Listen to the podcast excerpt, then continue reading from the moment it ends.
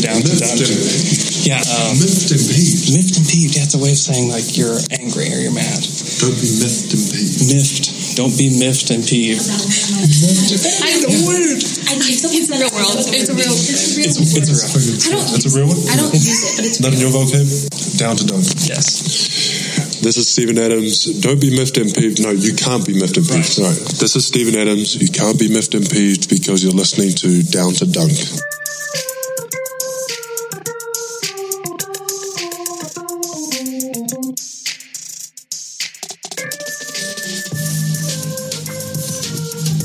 Welcome to Down to Dunk. This is your host, Andrew Schlenk. We're part of C L N S Media, daily thunder dot com, and featured on Dash Radio at five o'clock Central Time. With me today is my good friend Alex Spears. Alex, what's up? What up? So the N B A over-unders came out, and yeah, they're pretty interesting.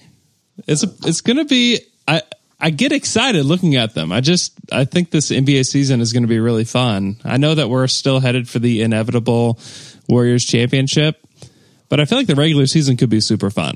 And maybe that's how I feel about every N B A season, but, but I also feel that way about this season.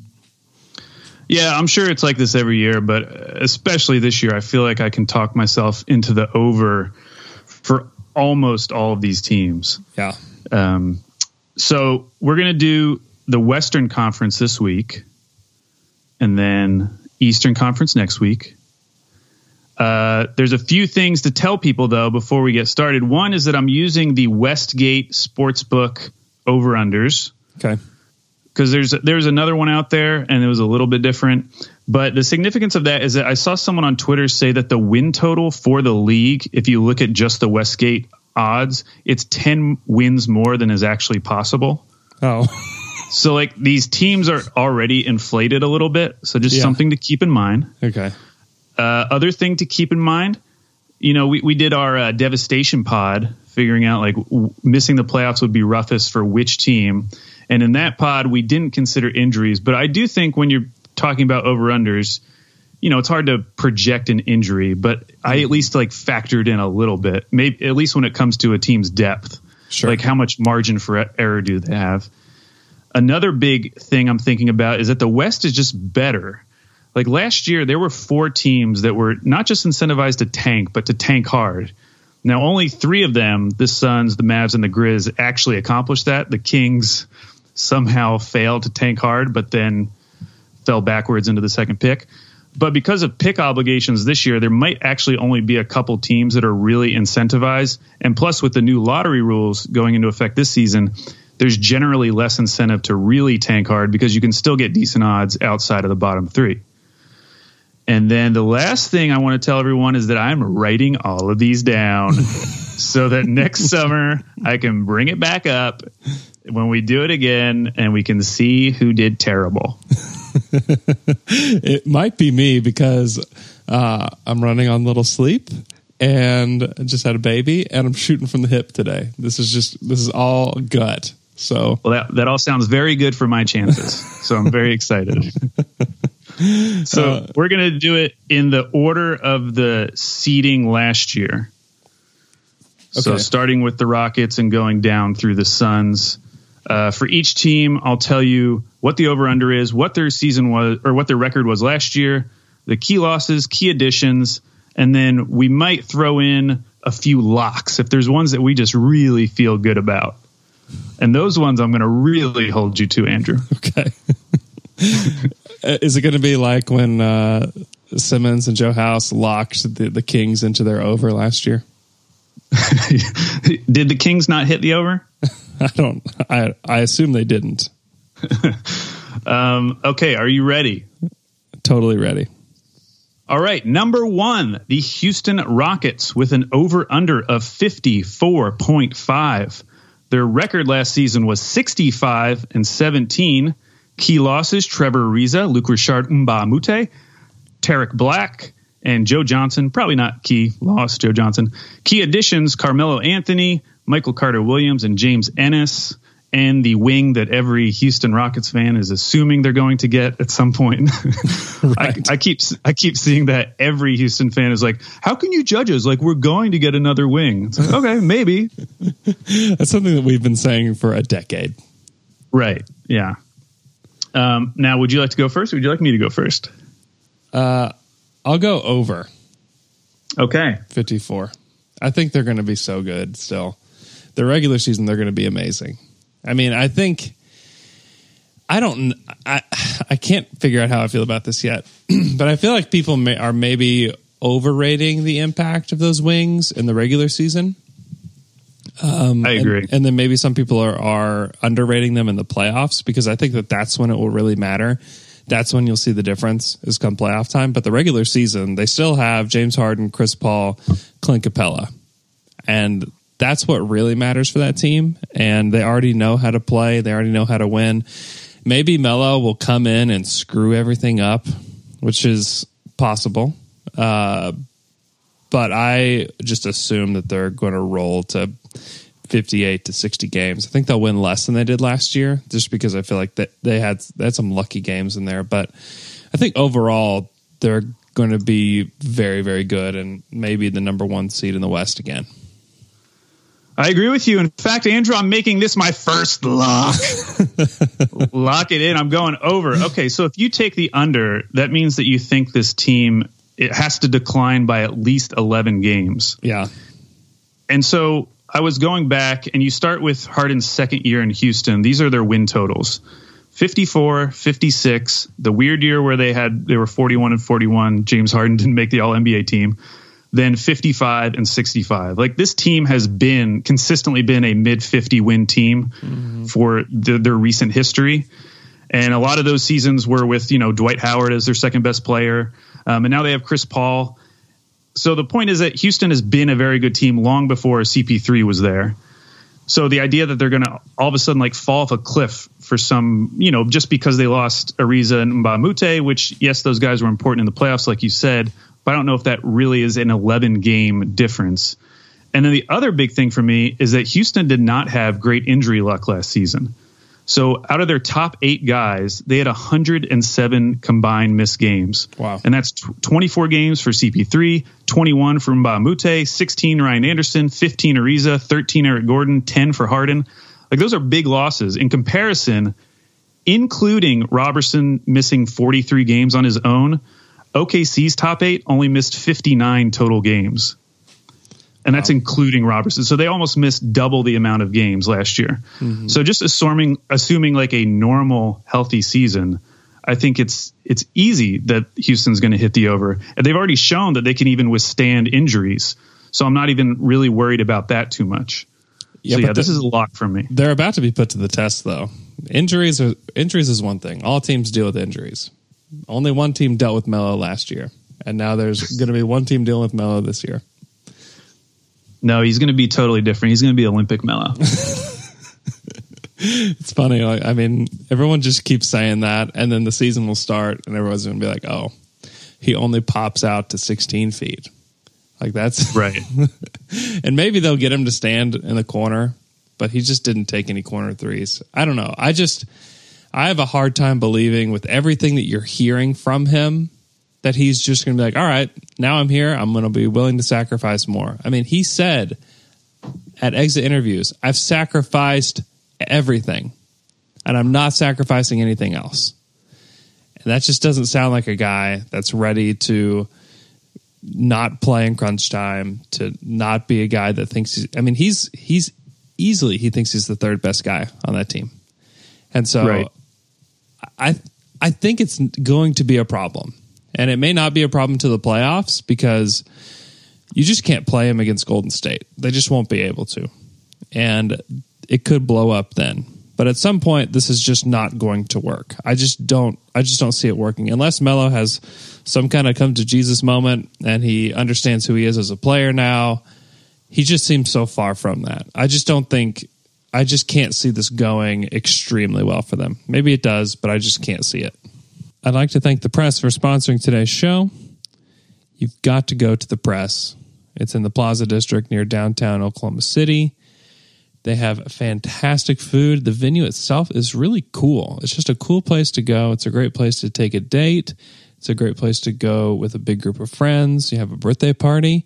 It's a great place to go for that. We had my mom's birthday party over there uh, a few months ago, and it's just a great place to gather with a bunch of people. Uh, they have a great beer and cocktail selection. Their food is fantastic. They've got really fresh salads. Uh, this is comfort food, so they've got their mac and cheese that I continue to talk about, that I will say if you do go, you've got to at least get a side of it. Uh, their burgers are really good. Uh, if you have kids, they have a good kids menu as well. It's just good for everybody. So please support the people that support Down to Dunk and eat at the Press. All right, so moving on. The number two seed last year, the Golden State Warriors, over under of sixty-two point five.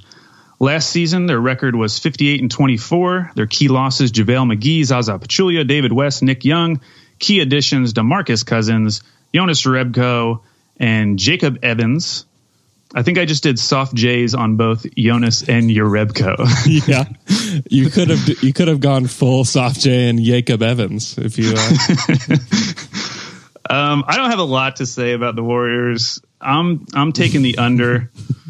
Uh, I you know I, I still think they could easily win sixty games, and you still win if you take the under. Um, and sixty wins sounds like totally reasonable for the Warriors right now. I mean, they're, I don't know what season this is for them. Is this like season five for some of these guys who have had, you know, one hundred game seasons year after yeah. year after year? Yeah, it is. Yep. Yeah. There's, there's really zero incentive for them to purposely try to win a ton of games. Um, and it was the same way last year, and it showed. And so I actually think DeMarcus Cousins is going to be a lot better than people think. Um, it seems like a lot of people are just completely writing him off. I think that he's going to come back a lot sooner than people think, and I think he's going to be better than any center they had on their team last year. Um, but even with that, I'm still taking the under. Yeah, I think Boogie could be good. I just don't know. Like, where, where's the tipping point as far as guys sacrificing and guys that have tremendous talent, guys that could be the number one guy on a team? I mean, they've got four of them now, right? I just don't know. Like, there, it's a really interesting experiment on like, where's the tipping point here, where where people get unhappy. It's just funny that like the guy that comes in and is the fourth superstar guy is a guy that's been unhappy at every stop that he's been at, and so he may be very good. I just wonder what it looks like, or if it's even worth it, because they're already easily the best team without him. You add him, and yeah, it increases your ceiling, but I think it lowers their floor a little bit too, just because if he's he maybe doesn't finish games for them. And if he's healthy, is he going to be happy about that? I don't know. I think that, I mean, it's it's a lot it's a lot to take on. DeMarcus Cousins is, was a lot to take on for New Orleans. And so I just I think it's interesting. I I'll take the under as well for them, just because I don't think they care about the regular season, that they just want to win another title, and they probably will. But I just think that the the Boogie risk, I think there's a bigger risk than there is a reward, because the reward was already going to be there anyways. They're going to win a title anyways without him. And so I just don't, I mean, how can you raise the ceiling on a team that's almost guaranteed to win a title? I just think that he maybe lowers their floor a little bit, just because he can be pretty combustible as a personality.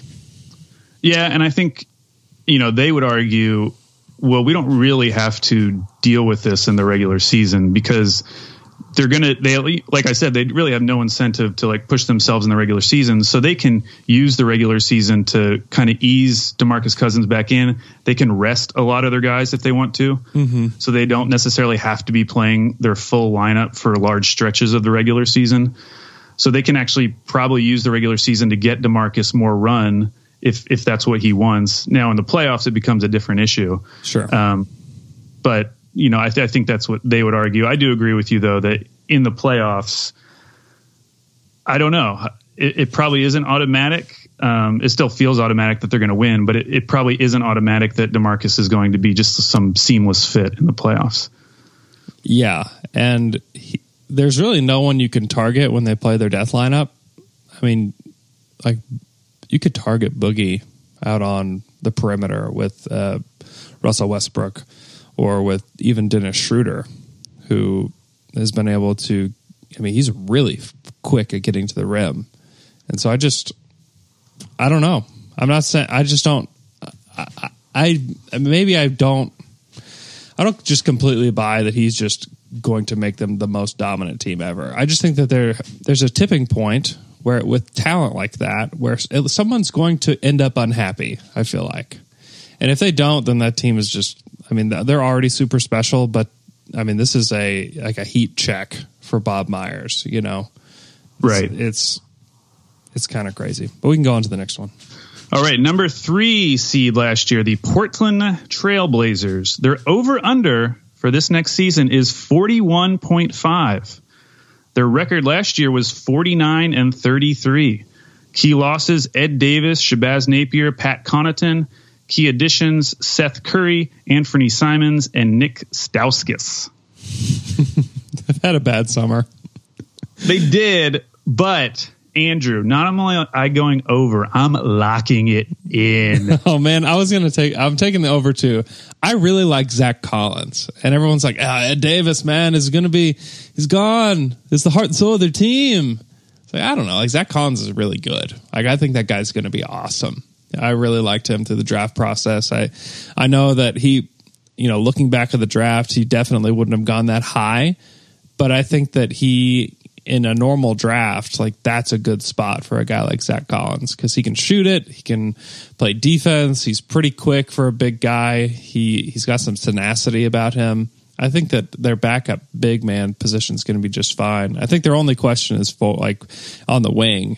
I mean, who who's there? Right. And that's that's the only scary thing. I mean, even Pat Connaughton being gone, he played a lot for them last year. And so they're going to, I mean, Mo Harkless just has to be better than he was last year for them. But I, I'm I'm not locking, but I'm I'm going the over for them for sure. Yeah, Ed Davis is funny. He he's probably like the most respected and appreciated role player in the N B A. I feel like any team could sign Ed Davis and everyone would just be like, wow, that's an A-plus move right there. That's a great get. He's very Patrick, like Patrick Patterson was last year. He is, yeah, he is. And um, the Thunder went after him too. Went after Ed yeah. Davis. And that would have, I mean, I th- I would guess that it would be in place of Nerlens, um, but it's pretty interesting. He would have been, he would have been good here, but I'm probably a little bit more excited about Nerlens than I would have been about him.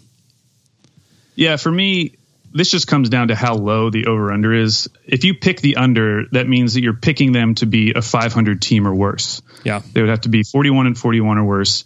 They're bringing back their starting lineup from last season, which was the eighth most played five-man lineup in the league. Plus seven point two net rating. Now, they did lose their sixth through eighth in most minutes played.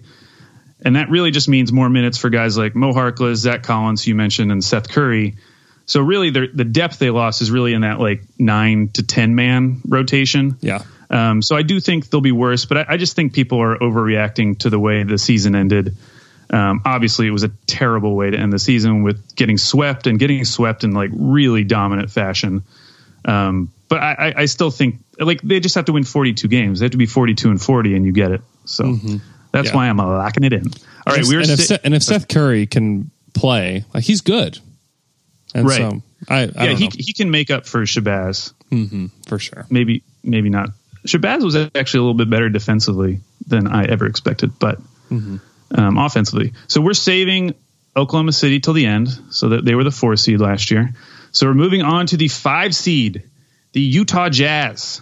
Their over-under is forty-eight point five. Their record last season was forty-eight and thirty-four. They basically did nothing. Their key losses, uh, the soft J, Jonas Jerebko, and their key additions was Grayson Allen. So for me, I thought about this one a lot, but I am going over. Um, basically, you just need to win them to win one more game than last season. Everyone knows the Jazz story from last year. They were nineteen and twenty-eight through forty-seven games. And then their final thirty-five games, they went twenty-nine and six, which would be good for like a sixty-eight win pace. And even if you don't believe that, like I don't think they're going to win sixty-eight games. The fifty-six games that they played with Rudy Gobert, the Jazz went thirty-seven and nineteen, which is good for a fifty-four win pace. But what's more important to me is that they only had Jay Crowder for the final twenty-seven games because they traded for him around the trade deadline. Mm-hmm. Now, the main five-man lineup last year for the Jazz was Favors, Gobert, Ingles, Mitchell, and Rubio. They played four hundred fifty-five minutes and were a plus ten in net rating. Their second most played lineup was simply swapping out Favors for Crowder. That lineup played one hundred ninety-four minutes after the all, or after the trade deadline, and they were a plus twenty-seven point four, which was the highest net rating for any five-man lineup last year that played at least one hundred fifty minutes together. So I think they still have like untapped potential just because they have this lineup that they didn't get to use all, for a lot of last season because Crowder wasn't there. And so I think they can tap into that smaller lineup a little bit more. And and they've already shown that they can withstand a, an injury, a major injury with Rudy Gobert missing so much. So I'm going over. Not locking it, though. I'm locking the over for them. I all just right. they're they're a really good team. And forty-eight just seems it seems just way too low to me.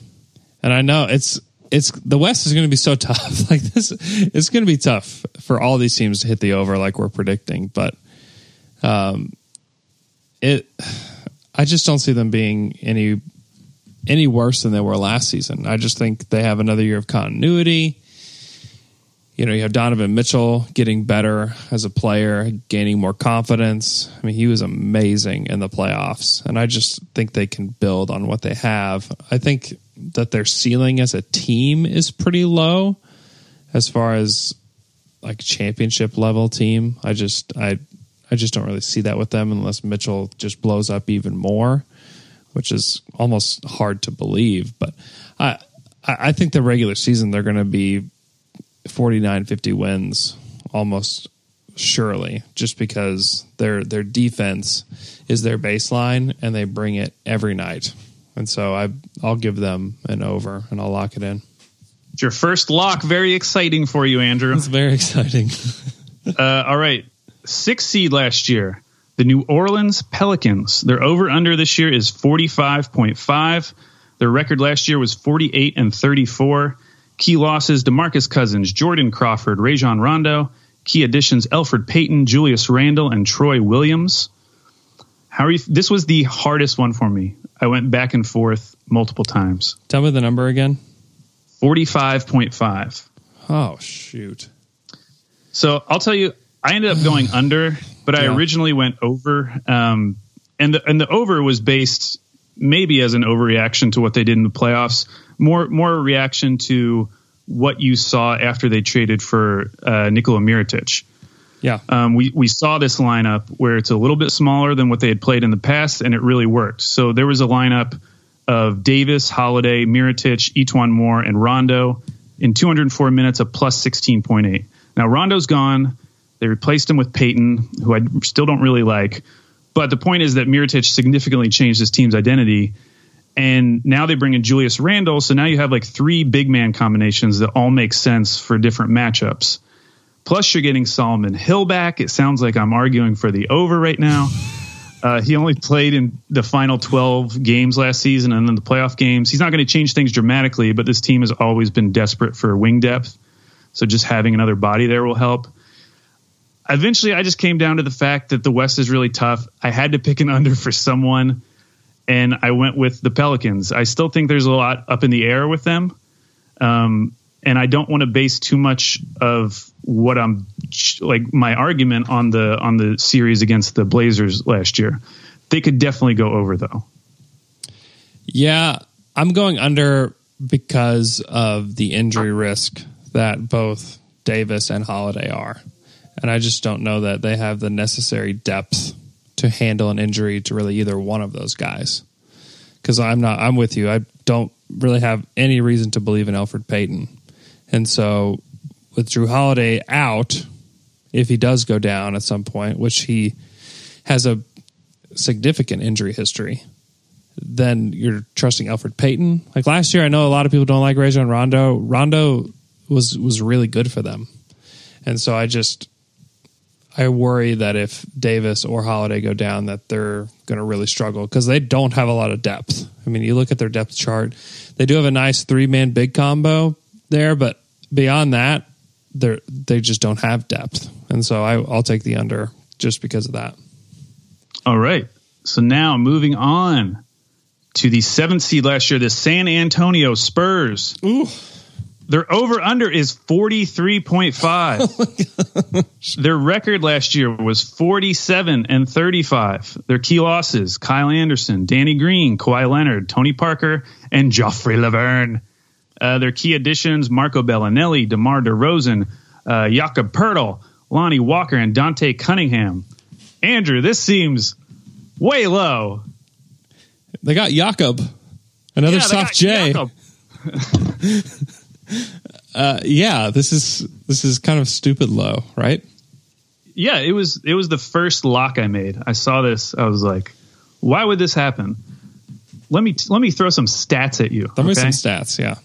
So in the previous twenty-nine seasons, the Spurs have had a winning percentage less than fifty-two point four percent exactly once, which was the year David Robinson got hurt and they tanked for Duncan.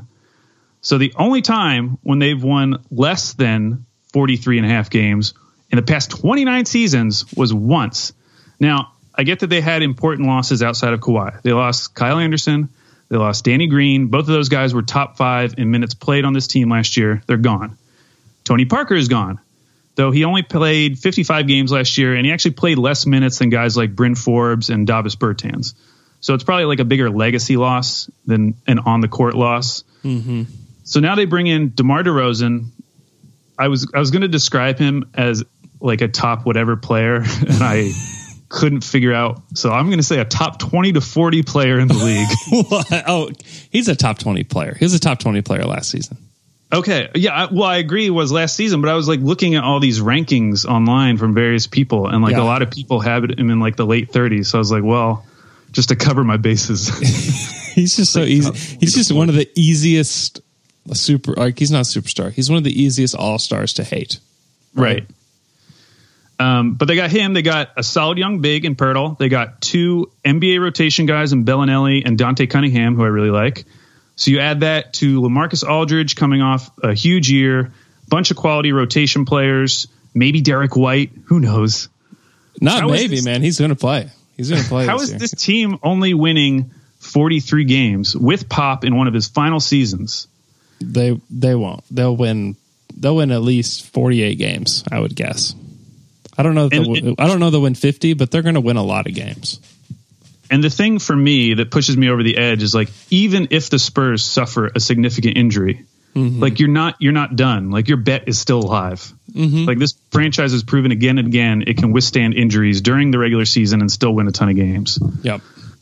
Also, so that's a lock for me. Also, I thought that we as an N B A community had agreed to call him Jakob Poeltl, but so, there's some people that have bailed on Poeltl. And they've tried to call him po- I don't I don't even know how to, how they say it, Poeltl or something like yeah, that. Yeah, I've heard that too, and I didn't know. I'm just like, you know what? This is this is not okay. Everybody, get back on the Poeltl train because we're not going to call him Poeltl. It sounds like we don't know how to say our R's, and that's just not okay with me. Plus, like Poeltl is one of those names that when you say it, you feel really smart saying it. Because like it looks nothing like that. Right. So like, I'm I'm obviously a very intelligent N B A fan that I know how to pronounce this. yeah, do do not say Poeltl and do not say Doncic. Don't do don't do those things. Oh, we're, we'll get to that, Andrew. Okay. uh, okay. Do you, so you're going over. Do you, would you like to lock that in? Oh, lock lock it up, baby. Okay. We're both we're both locking in the Spurs. Now, Alex, I have a trade call for you, but before we get to that, I'd like to introduce our newest sponsor. It's Day Creative. They're based in Norman. They're a full-service web design agency that wants to see your business thrive. These guys really just want to help you guys push who you are out to your customers and find the right people for you and create just fantastic websites and logos for you. You can say goodbye to the cookie-cutter templates and leave the heavy lifting to Day Creative so that you can get back to business. Please check out day creative dot com. If you have a business of your own, you're looking to build a website, you have no idea what you're doing, these guys know what they're doing. Matt with Day Creative is super great, one of the coolest dudes around. He will help you push your brand out and take you guys to new heights. And now, back to business with trade calls. Dig this man. Dig this man. Dig this man. Dig this man to the trade machine. machine. You're going to be Pat Riley. No, no, no. You're going to be Sam Presti, and I'm going to okay. be Pat Riley. Uh, okay. uh, ring, ring, ring, ring, ring, ring. Uh, hello, this is Sam. What could possibly be bringing you to my phone this time of year? It's Pat Riley. We're uh, hey, Patty. We're overloaded with contracts for the next three years. Yep, it's been that way. I tried talking to you and DeMello earlier in the summer. Don't know what happened there. I know, I know, Sam. Listen, I'm coming back, and I'm going to beg you to take one of these guys, and I'll let you choose. You can take Tyler Johnson or Dion Waiters, and I just want back Alex Abrinas and Kyle Singler. We could do uh, Abrinas and Kyle Singler for Waiters, straight up. Well, uh, Pat, you know, I've uh, I've made all my decisions this summer based on a podcast host named Andrew Schlenk. I've been trying to create the absolute perfect off season for him. So the only way I could cap that off is if I traded Alex Abrinas and Kyle Singler for the return of Dion Waiters. So, sounds good, Sam. Hey, it works in the trade machine. That's all I have to say. That really would be like your absolute perfect offseason. It would be. This the offseason has already been just about perfect. I feel like, you know, getting rid of Daniel Hamilton, signing Paul George, uh, everything, getting rid of Melo, bringing in a fast point guard, getting all these project wings at the end of the bench. It's just been so perfect. Just went just about how I would have designed it, and this would just complete everything for me. Is yeah. if we could you'd, just go get Dion. You'd, you'd probably quit your job and just write like a oral history about the two thousand eighteen Thunder. I would. Summer. I would. I would absolutely do that. I'd write a book about it, and it would be so good. Uh, I don't think that's going to happen, but you know, Kyle Singler, he's just not going to be on this team for very long. You know, twenty. twenty-three days from now, Kyle won't be on the team. And I just wonder if they're going to try to trade him. Because I just, I don't think the Thunder like the idea of waiving and stretching players. I know that there are so many people that cover the N B A that just love the idea of it. I'll just waive and stretch him. And I, I don't, that could be the, the, the saying of the summer is waive and stretch. Because I don't know how many times we've heard that. So many times. When it came to Melo, everyone thought that's what the Thunder would do. And the Thunder really just want to improve their team. And I think that with Kyle, if they can improve the team, and I, you know, they have all these wings on the bench that have potential. I think Dion, while I know there's people that don't really like Dion's game, I think that he is assuredly better than all of those guys, basically. And if he's your backup two, then I think that you can have a little bit more confidence heading into the season. Uh, I don't know that the Heat would do something like that. I think they do value him quite a bit. And you're basically dealing him for Alex Abrinas' bird rights is what you're dealing him for. And is that worth it? Yeah, I don't know. Probably not. But uh, man, going back to the wave and stretch thing, it's so insane to me that uh, the dunked on guys openly preferred having ten percent of O K C's cap just dead for the next three years rather than having Dennis Schroeder. Like, I just don't get that argument. It seems so dumb financially. Like, you can't do anything with that space. No, you I don't can't. Get it. And yeah, it's absurd.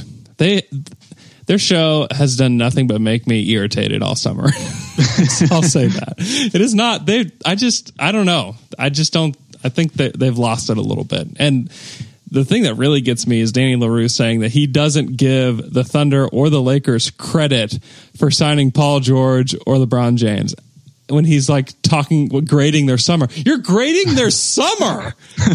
What are you talking about? It's it's the dumbest thing. It really is. Usually they're they're smart guys, but I think they try to they like try to hit smart and then try to like go over it. And like he's like shot over into like some distant field of idiocy. I mean, it's so bad. Um, it just it makes no sense. And also, I mean, I get if you don't like Dennis Schroeder, I get it. You know, if you don't like the fit, I get it. But I think that you have to acknowledge how bad the Thunder have been with Russell off the court, and have to acknowledge that maybe Dennis Schroeder could be uh, you know, something to help that situation. And you have to acknowledge what their options are. Yeah. nine million dollars on your cap the next three years for a team that's trying to compete for a title. I, that's it's really tough. And a team that is going to be paying the tax. Do you want, I mean, just dead money there. You could, I would bet that they'll be able to trade him. Everyone's like, oh, you can't trade in his Cantor's contract. Well, they traded it. Oh, you're not going to be able to trade Melo's contract. Well, they traded it. And Schroeder's is lower than all those guys. I just don't think that's going to be a problem. And I don't know. There's there's hardly been any untradeable contracts in N B A history. I think Joakim Noah may be the only thing close to that. But every contract is eventually tradable. Timofey Mozgov has been traded. Like it's it's not that big a deal to bring in a contract. I think that it is a big deal to just have dead money on your books. Okay, we can we can stop that rant and go to the next team. All right, back to the over-unders. The eighth seed last season, the Minnesota Timberwolves. Their over-under for next year is forty-four point five. Their record last season was forty-seven and thirty-five. Their key losses were Cole Aldrich, Nemanja Bjelica, and Jamal Crawford. Key additions, Anthony Tolliver, C J Williams, and then their two rookies, Josh Okogie and Keita Bates-Diop. Give, this, me the, give me the under on these dudes. I just think... You're, that, you're going under. Okay, this is our first disagreement. I think that the chemistry stuff is real, and I think it's weird, and I just don't know if Tibbs will last there. And Jimmy Butler's going into the last year of his contract, and, you know, if there's not good chemistry in this Western Conference, it's going to be tough. It's going to be tough to win games. And so I'm, I'll take the under on these guys. I don't... think that it necessarily means that they miss the playoffs because I think the total, you know, the win total for the eighth seed will be lower than it was last year just because right. these teams are going to beat up on each other. I think they could still make the playoffs, but I'm going to go under. I'm not going to lock it in, but I, I just, if I'm a Timberwolves fan, I'm, I'm worried. I'm worried that Jimmy's going to leave. I'm worried that he's even got one foot out the door. Maybe LeBron's talking to him about coming to L A. I mean, it's just, it just doesn't look good. And the Wiggins and, you know, Karl Anthony Towns has been so weird all season. If he's supposed to be your best player, it's, it's, he's been so weird. I don't know. I'm worried about them. I'm taking under. So I'm not locking it in, but I am going over. So last year with Jimmy Butler, they were thirty-seven and twenty-two, fifty-one win pace. Without Jimmy Butler, they were ten and thirteen, thirty-six win pace. I think Jamal Crawford's going to be addition by subtraction mm-hmm. because I think Tyus Jones is going to get more minutes as a result. Bleacher Report reported that uh, Tyus Jones considered requesting a trade after this year's playoffs, but that Tibbs basically told him he would get Jamal Crawford's minutes. Hmm. That's significant because the second best lineup in the league that played at least one hundred fifty minutes together last year was Butler, Wiggins, Taj Gibson, Karl Anthony Towns, and Tyus Jones. Hmm. They were a plus twenty-three point five in two hundred sixty-one minutes. So I do think replacing those Jamal Crawford minutes with Tyus Jones is going to help. If Jimmy Butler's healthy and okay, they're going to be better. And then I think Tolliver can absolutely replace what Bjelica gave him. Tolliver quietly shot forty-four percent from three on four point six attempts per game at Detroit last season. He probably should be starting, um, considering the lack of shooting in their starting lineup. But to be fair, Minnesota's starting lineup wasn't really the issue last year. They were a plus eight point five net rating in over eleven hundred minutes, which is like hundreds of minutes more than the number two most used lineup in the league. The issue was the bench. And so I think if you're giving more minutes to Tolliver, you're giving more minutes to um, Tyus Jones, I, th- I think they'll be a better team overall. But I absolutely see the potential for the combustion that you mentioned. Derrick Rose is on this team. I know, that's the worst part. I want Tyus Jones to get more minutes. He's and he's going to be a restricted free agent next summer. Mm-hmm. And Tibbs just runs these dudes into the ground. Into the ground. There's going to be an injury. I mean, there always is. Like, what? When has a Tibbs coach team not had a major injury? I mean, it's happened almost every year. That is true. That is true. But what if it's Wiggins? What if they I feel so like bad for Andrew. Games? I feel so bad for Andrew Wiggins. I mean, why? The, because he just gets so much crap. He just gets so much of it. And he should. He just signed a massive contract. Hey, good for him. But I, everyone just just gives him the business. I don't know. I just feel a little bit bad for him. I just feel like he can't even be on the internet. Poor guy. I think there's still a lot of people who like Andrew Wiggins because he harkens back to uh, certain players in the past. Yeah. Kobe Bryant. Um, I don't know. I'd, I'd like to see him eventually on another team in a different system. Oh, but I, until I think he will be soon. Yeah. I, soon. I, even though his contract's massive, there are teams that would totally buy into that. Oh yeah, for sure. With that. Um, all right. Number nine seed last year, the Denver Nuggets, their over under this year is forty-seven point five. Last season's record was forty-six and thirty-six. Their key losses, Darrell Arthur, Wilson Chandler, Kenneth Faried, Devin Harris, Richard Jefferson. They brought in Michael Porter Junior, Isaiah Thomas, and Jared Vanderbilt. This was the this and the Pelicans were probably the two most difficult for me. Yeah, I have I don't really even know where to land on them yet. Uh, it, it is tough. Where did you where did you land with them? So the case for the over is that Millsap missed more than half the season. Yeah. Gary Harris missed fifteen games. And even with those injuries, they still won forty-six games. And you only need a two-game improvement to get the over. And they also brought in Isaiah Thomas, who, you know, if things work out, could be a six-man of the year candidate. Despite that, I ended up going under because I tended for the teams in like the high forties over-unders.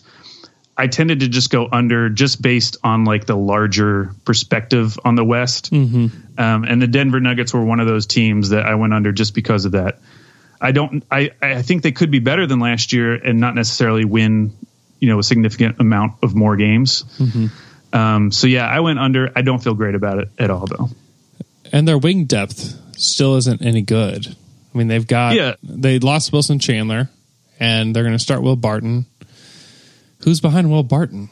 Like who who plays f- the small forward? And he's not really even a small forward. He's kind of like a combo, you know, two three.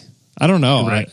I I just worry about that, and that that's always been a problem for them, and it continues to be a problem for them.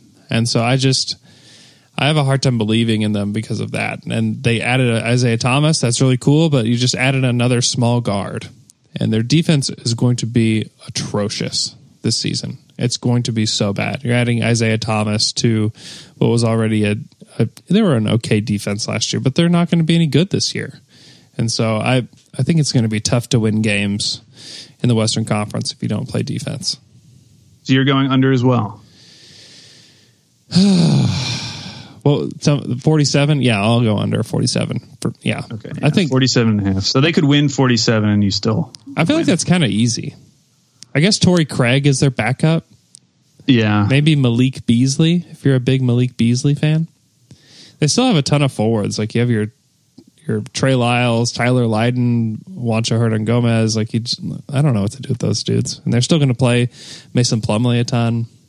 I don't know. Hey, uh, I know we get mad about uh, O G Anunoby all the time. Was he available at the Tyler, Tyler Lydon pick?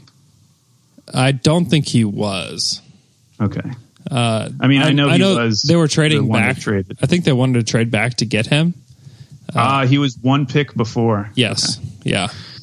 He would be the absolute perfect guy he, for that team. Yeah. You know who else would have been awesome for them? Donovan Mitchell. Yep.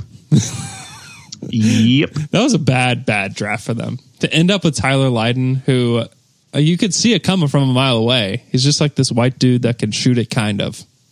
And it's like, what what are you doing with him? Why are you doing this, Denver? So dumb. Um, all right, moving on. The tenth seed last season, the Los Angeles Clippers. Their over-under this year is thirty-five point five. Oh, key losses. De- it just seems low. I don't know. I'm sorry. I'm just shoot, shoot, shooting from the hip. All right, okay. Go ahead. Uh, key losses, DeAndre Jordan, Austin Rivers, C J Williams. Key additions. Shai Gilgeous-Alexander, Marcin Gortat, Luke Richard Mbah a Moute, Jerome, Jerome, Jerome Robinson. I was really on a roll there. Jerome Robinson and Mike Scott. So it sounds like you are pretty excited about the over, Andrew. They have a ton of depth. They just have a lot sure. of. They have a lot of N B A players on that team. I don't know if they're going to be good, but That feels a little bit low, but I have I have no idea what to do with that team. Like, who's the who's the leader of that team? Uh,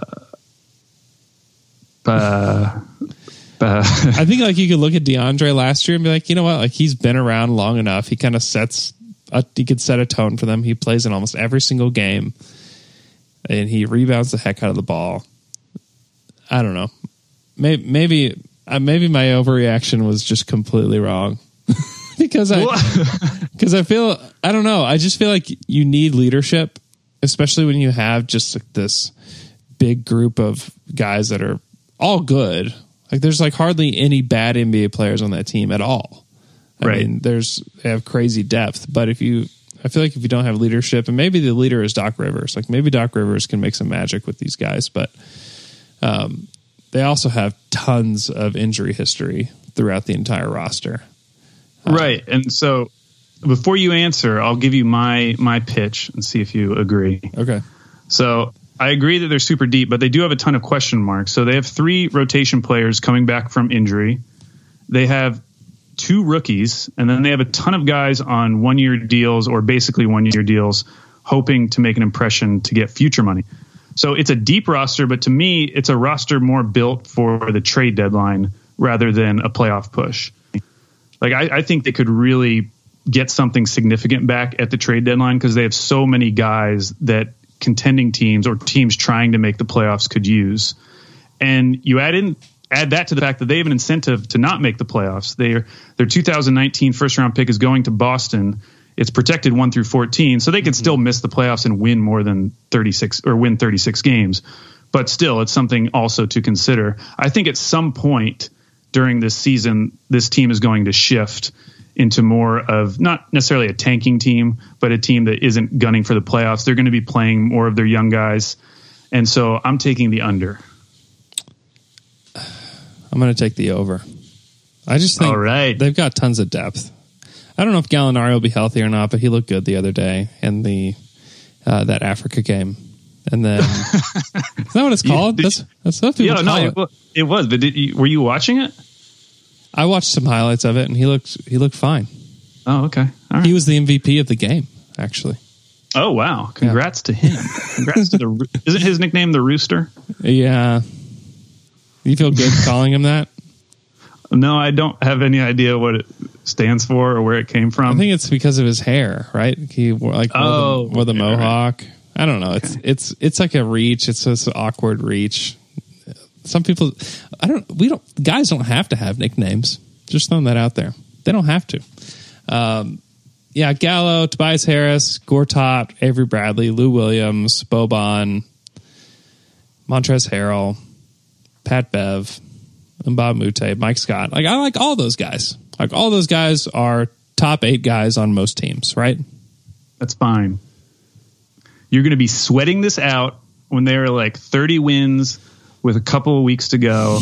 And then all of a sudden they decide, well, at this point, we might as well tank. Why'd you trade Sam Dekker? Yeah, I don't know.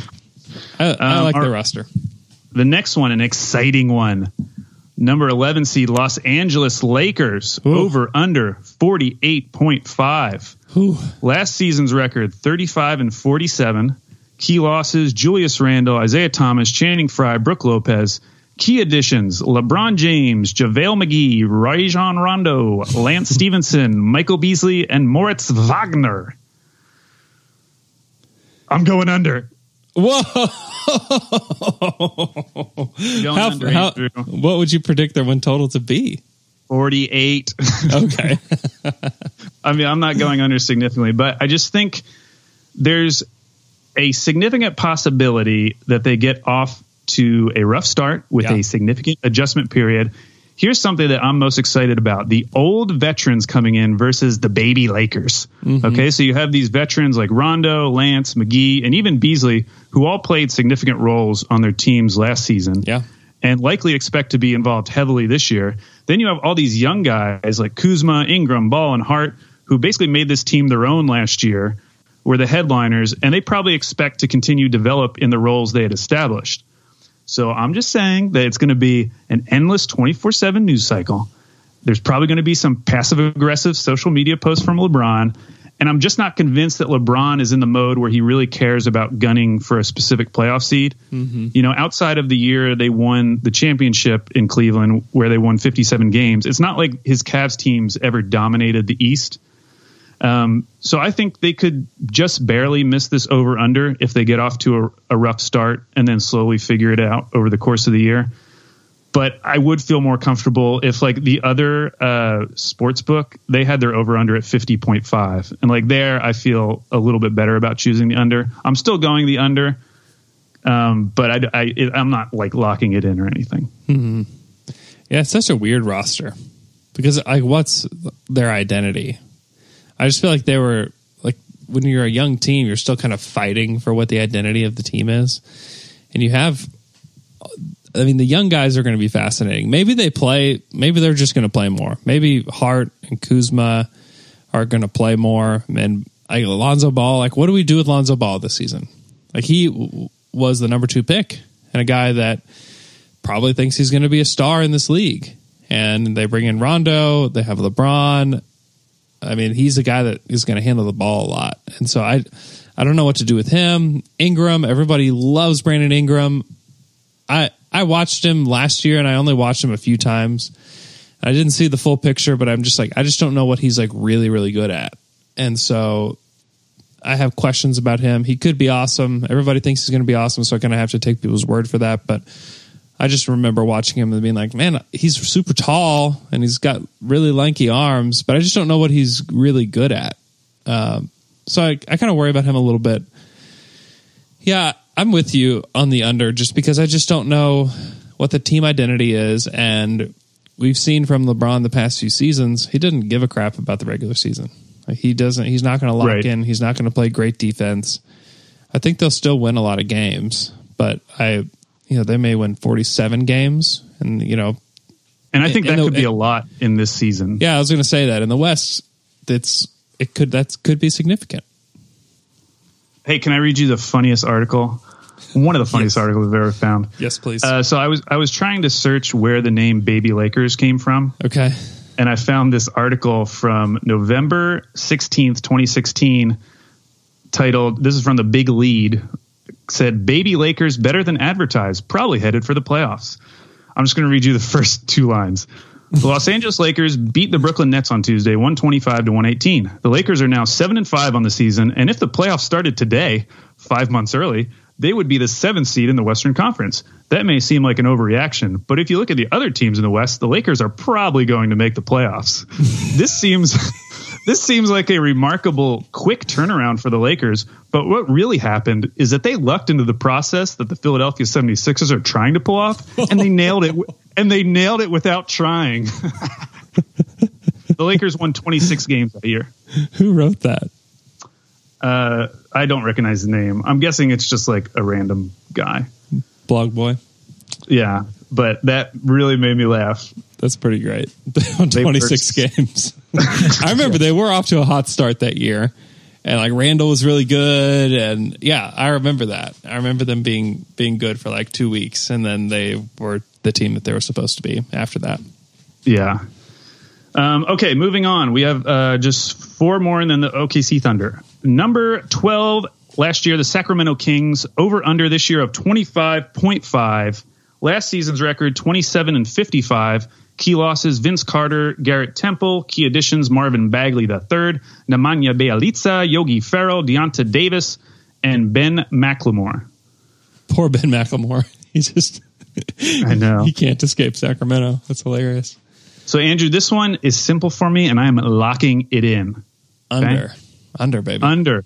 Under and locking it. Somebody has to be the worst team in the West. Yeah. And the worst team in the West in the last thirty years has won more than twenty-five games once. Mm-hmm. So when I look at this team, like, say what you want about their roster construction last year, but there were a lot of minutes that were soaked up by veterans. Like Vince yeah. Carter played one thousand minutes, George Hill, eleven hundred, Garrett Temple, sixteen hundred, Kufos, thirteen hundred, Zebo, fifteen hundred. All of those are either gone or they're likely to decline, and you're replacing them with Marvin Bagley, who's nineteen, Harry Giles, who's twenty, more minutes for Scal, who's twenty-two, Justin Jackson, who's twenty-three. Like, even if I like the Yogi Ferrell pickup, I like Bogdanovich, I like Bjelica, I think this team is just way too young and this conference is way too good. Totally agree on all accounts. He's they're they're going to suck. They're going to be terrible. And that's fine. Be bad. They're, they don't have well, their pick, they don't have their pick though, which really sucks for them. But still, yeah. Like just play your young guys and develop them. I'm going to lock that in for you, Andrew. You didn't say it, but I'm feeling a lock. Okay, lock it in. Even like they're not tanking to get their get a high pick. I get that, but just play all your young guys and just figure right. out who this team is, who can stick around, who's worth it. Figure it out. Give Marvin Bagley twenty shots a game and see what happens. I mean, just just let it all go. And it doesn't matter you're not getting your pick. That's fine. There's not a lot of people that are enamored with this next draft anyway, so it's kind of a good time to not have your pick. But it's uh, just just throw it all away, Kings, and just figure out who your young guys are and buy out Zach Randolph and get rid of your, your vets and just play your young guys. I agree. I agree. We both agree. Uh, moving on to the thirteenth seed last year, the Dallas Mavericks. Over under thirty-four point five. Their record last year was twenty-four and fifty-eight.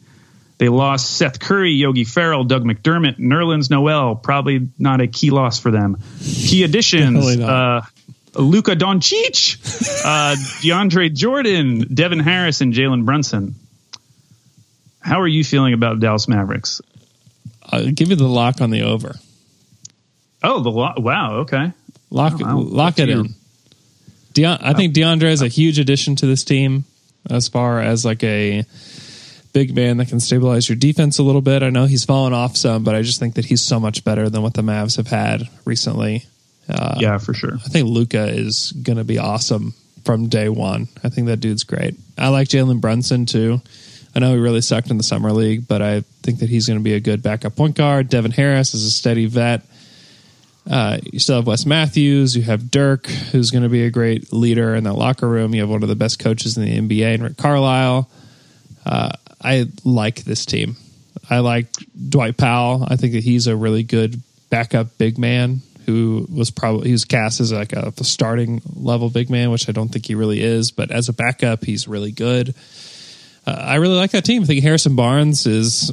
You know, very similar to Andrew Wiggins in that he gets criticized a lot for being a guy that's just okay. But I think that he's good enough to make this team, you know, a thirty-seven, thirty-eight win team. I don't know that they make the playoffs, but I think that they're better than what that number is.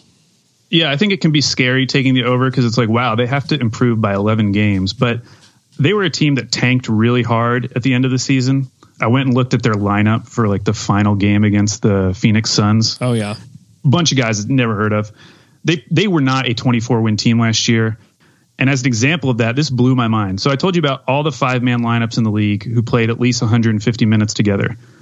The Mavs lineup of J J Barea, Yogi Ferrell, Devin Harris, Dirk, and Dwight Powell ranked fifth in the league with a net rating of plus nineteen point four in two hundred thirty-one minutes. Wow. All the all the other teams in the league that were tanking, none of them had a lineup nearly that good. Mm-mm. Um, so Yogi's gone, but the point is that Dallas could put productive lineups on the court last year. At some point, they just decided they didn't want to do that anymore, and so their final record was artificially lower. But if you think of them more as a thirty-win team last year, well, I think adding DeAndre Jordan, Luka Doncic, a sophomore year from Dennis Smith Junior, I think asking them to get five more wins is a lot more doable. Mm-hmm. Yeah, I I like this team. I like the way they're constructed. I love their coach. I think they're going to be awesome. I think they're going to be a really fun team to watch. They're awesome. Like, I think they'll be okay. Like, they're going to be a fine team. All right. Two more, and then the Thunder. This one, the fourteenth seed last year, the Memphis Grizzlies, over under of thirty-four point five. Their record last year was twenty-two and sixty. They lost Mario Chalmers, Tyreke Evans, Jarrell Martin, Ben McLemore, Deonta Davis. They added Kyle Anderson, Omri Caspi, Jaren Jackson Junior, Garrett Temple, Javon Carter, and just a shout out for Dakari. So let me let me let me take you on a little trip, Andrew, because I, I went somewhere first and then I reversed course quickly. So my first thought was, hey, six of their top ten in minutes played last season are gone. Now, for some teams, that might be a really bad thing. But for the Grizz, none of those guys were very good except for Tyreke Evans. Mm-hmm. And what's important to remember with the Grizz last year is that they tanked hard. After the trade deadline, they didn't play Tyreke Evans, who was probably their best player last season. In thirty games without Tyreek, they went three and twenty-seven. In fifty-two games with him, they went nineteen and thirty-three, which is equivalent to a thirty-win pace. So you look at their win total, same thing with the Mavs. Like, yes, they would have to improve by thirteen games, but they were probably better than a twenty-two win season last year. Then I found a five-man lineup who played more than one hundred fifty minutes. Dillon Brooks, Tyreek, Mark Gasol, JaMychal Green, Andrew Harrison, plus eleven point four net rating in hmm. two hundred minutes played. So I was like, you know what? I'm going to bet the over, which That's is weird. basically a, a bet on Mike Conley playing somewhere around sixty games. Because mm-hmm. I think outside of Tyreek, all the guys they brought in, especially Kyle Anderson, Garrett Temple, and Jackson, are better than what they lost. Oh, without, now, without a doubt. Yeah. With all that said, I'm going under, Andrew. I this is a tough one for me. Because my thing is, if the Grizz don't start off strong in a very strong conference, they are maybe the only team in the West who are really incentivized to tank. So they owe their twenty nineteen draft pick to Boston, and it's only protected one through eight. So if they get to the point where they're out of the playoff picture, or, you know, like ten games out of the playoff picture by February, I could see them making huge changes and just tanking, because they really need that pick if they're going to start building like the future Grizzlies around Jaren Jackson. Mm-hmm. Yeah, this is like a total stay away for me, because if Conley and Gasol play, they're going to win. Though, I mean, you can lock in that over. Like, if you could tell right. if you could go in the future and tell me how many games they play, lock it in. Because I kind of like like Kyle Anderson is a he's an N B A player. He's good. I don't know if he's quite starting level, but he's close to it. Garrett Temple, really solid player. JaMychal Green, I like him. Jaren Jackson, I think that dude's going to be awesome. I think he's going to be great. I don't know how good he'll be this season, but that he could potentially be one of the better rookies in this class. I know he's a high pick and everything, but like that dude is awesome. He's going to be one of the best defenders in the league. Uh, Andrew Harrison was good. I think Wayne Selden is good. I think Dillon Brooks is good. Like, they've got enough guys there to to win, but I'm going to take the under just because of their health. Because if Conley and Gasol can't play, we all know Chandler Parsons isn't going to play very much. And then what do you have? You'll have Marshawn Brooks jacking shots again. And that's always a recipe to lose games. All right, so final one before the main event. The Phoenix Suns, their over-under last year was twenty-eight point five. The record last year was twenty-one and sixty-one. They lost Jared Dudley, Alex Len, Elfrid Payton, Tyler Ulis, and Allen Williams. They added Trevor Ariza, Darrell Arthur, DeAndre Ayton, Mikal Bridges, and Eli Okobo. I went under, Andrew. Yeah, they're still so young. I know, like, they're they, super they, young. They added Ariza, really cool, just kind of a weird thing. I'm glad they did it because it took away from the Rockets. Uh, and I still don't quite understand why the Rockets wouldn't do that same deal for him.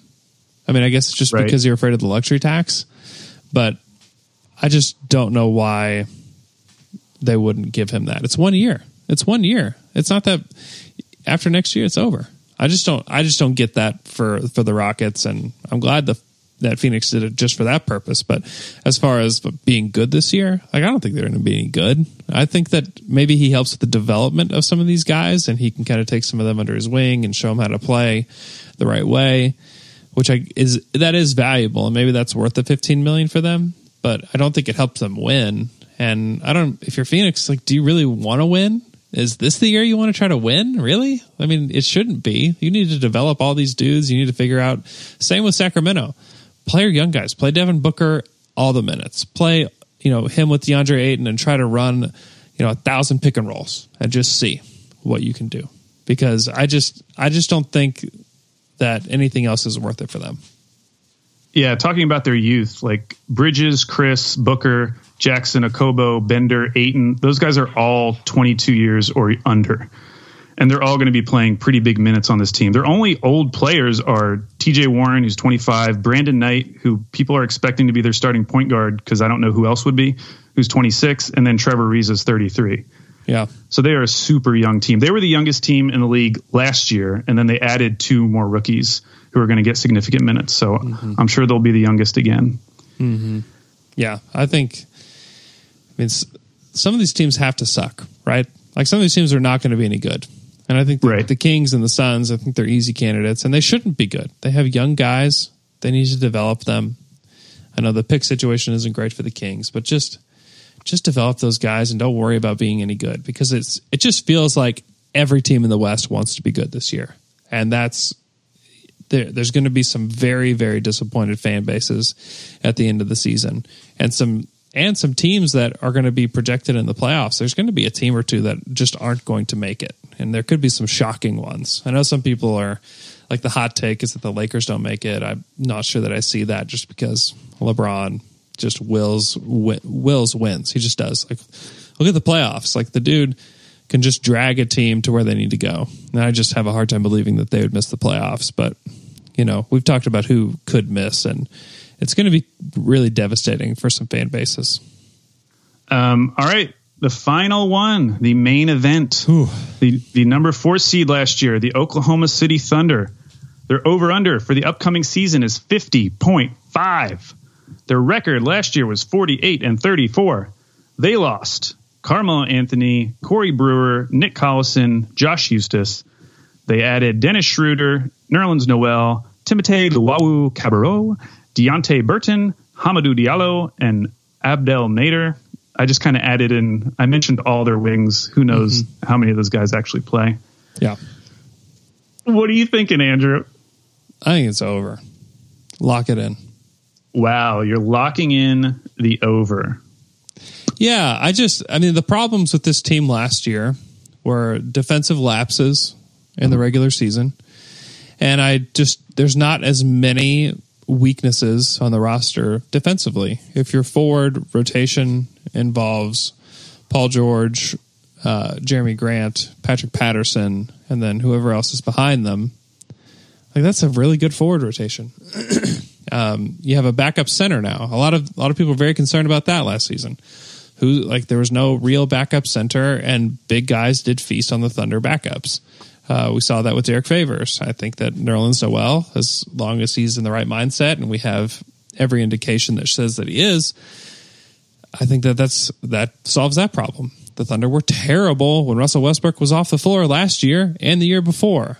You upgrade the backup point guard position to Dennis Schroeder, who was, you know, on a really bad Atlanta Hawks team. A lot of people don't like him. I get why you don't, but he solves that problem for the Thunder. I think that he's going to be great for them. I think that his mindset, a lot of people want to compare him to Reggie, but he's experienced everything backwards as far as Reggie. Like, Reggie was here, he feel like he felt like he outgrew his role and he needed to leave. Schroeder has already started in the N B A. He's seen what that life is like, being the starter of a team that's not that good. And the dude is hungry to win now. And so I think the same could be said for Reggie here pretty soon, is that if this Detroit team doesn't make the playoffs and they just continue to miss and miss, he might say, you know what? I need to win. I want to win games. Like, send me to a better team. I don't care if I'm, you know, the third guard or whatever. Like, send me to a team where I can play significant minutes, and whether I start or not, maybe it doesn't matter. I think that Schroeder might be in that spot now. Like, the dude just wants to win. He's highly competitive.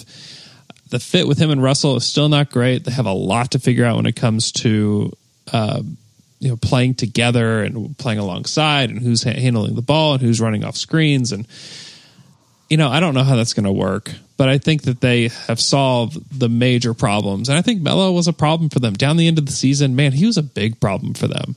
And I also just think the mindset of the team is going to be better. You don't have to walk on eggshells because, you know, we don't know if Paul George is going to stay. Like, they have stability in the locker room. They have clear leadership. They've got two of the best players in the N B A. Steven Adams will be better.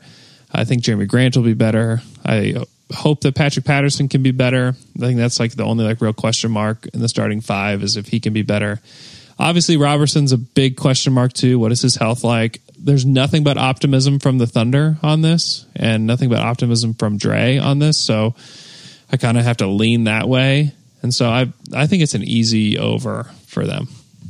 All right. Well, partly because we've only disagreed on two others, and partly because uh, just want to take a risk, Andrew. I'm going under. Give me the case for the under. Just give it to me.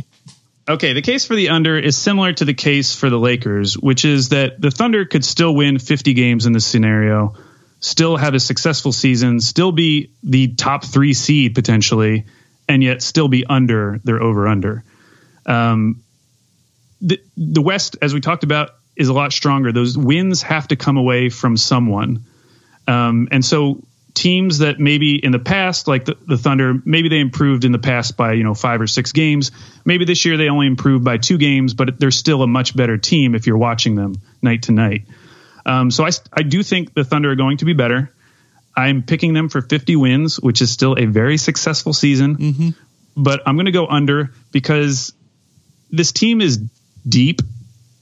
But until we see it, they're really just summer league deep. Like, they have a bunch of guys that we are excited about, but we don't actually know yet if these guys are going to be contributors. So the team seems deeper right now, but who knows? Like, if Roberson doesn't come back well from his injury, if none of these guys coming off the bench, like T L C or Deonte Burton or Diallo or Nader, if none of those guys turn out the way we think one of them might, then this team is going to be a lot have a lot less depth than we're thinking right now. Um, and that goes back to what I talked about earlier with Houston, is that this, even though factoring in the Roberson injury, this team was incredibly fortunate in terms of injury luck last year. All of their top eight, except for Roberson, played over, I think it was like over seventy-five games. And a lot of guys were playing eighty-two games.